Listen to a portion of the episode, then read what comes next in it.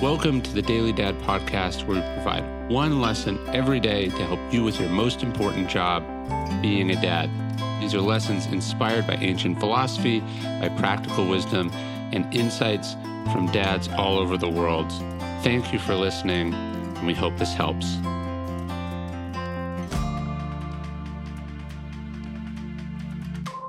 They've got your number. You used to think you had it so together, and maybe you still do. At work, you're important and together. In relationships, you're measured and firm. You're an adult. You're in charge, right? No, they're in charge. The ever serious Chesty Puller, the most decorated Marine in U.S. history, was as tough as they get. He was also, when it came to his kids, a complete softy. Taking his daughter in for a minor surgery, he once told his wife, was worse than Peleliu, an island in the Pacific that he and the U.S. Marines had taken from the Japanese during a two month battle that cost more than 20,000 lives.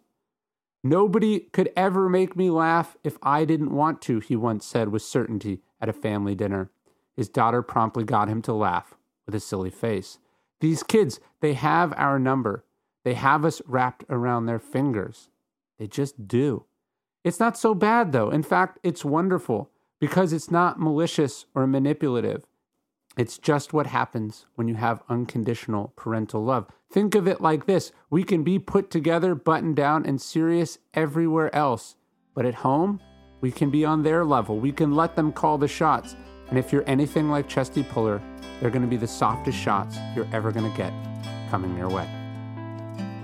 Hey, you're listening to the Daily Dad podcast, one meditation a day inspired to help you do your most important job, which is be a great father. These are meditations inspired by ancient wisdom, psychological research, and just great strategies from normal dads just like you. Thanks for listening.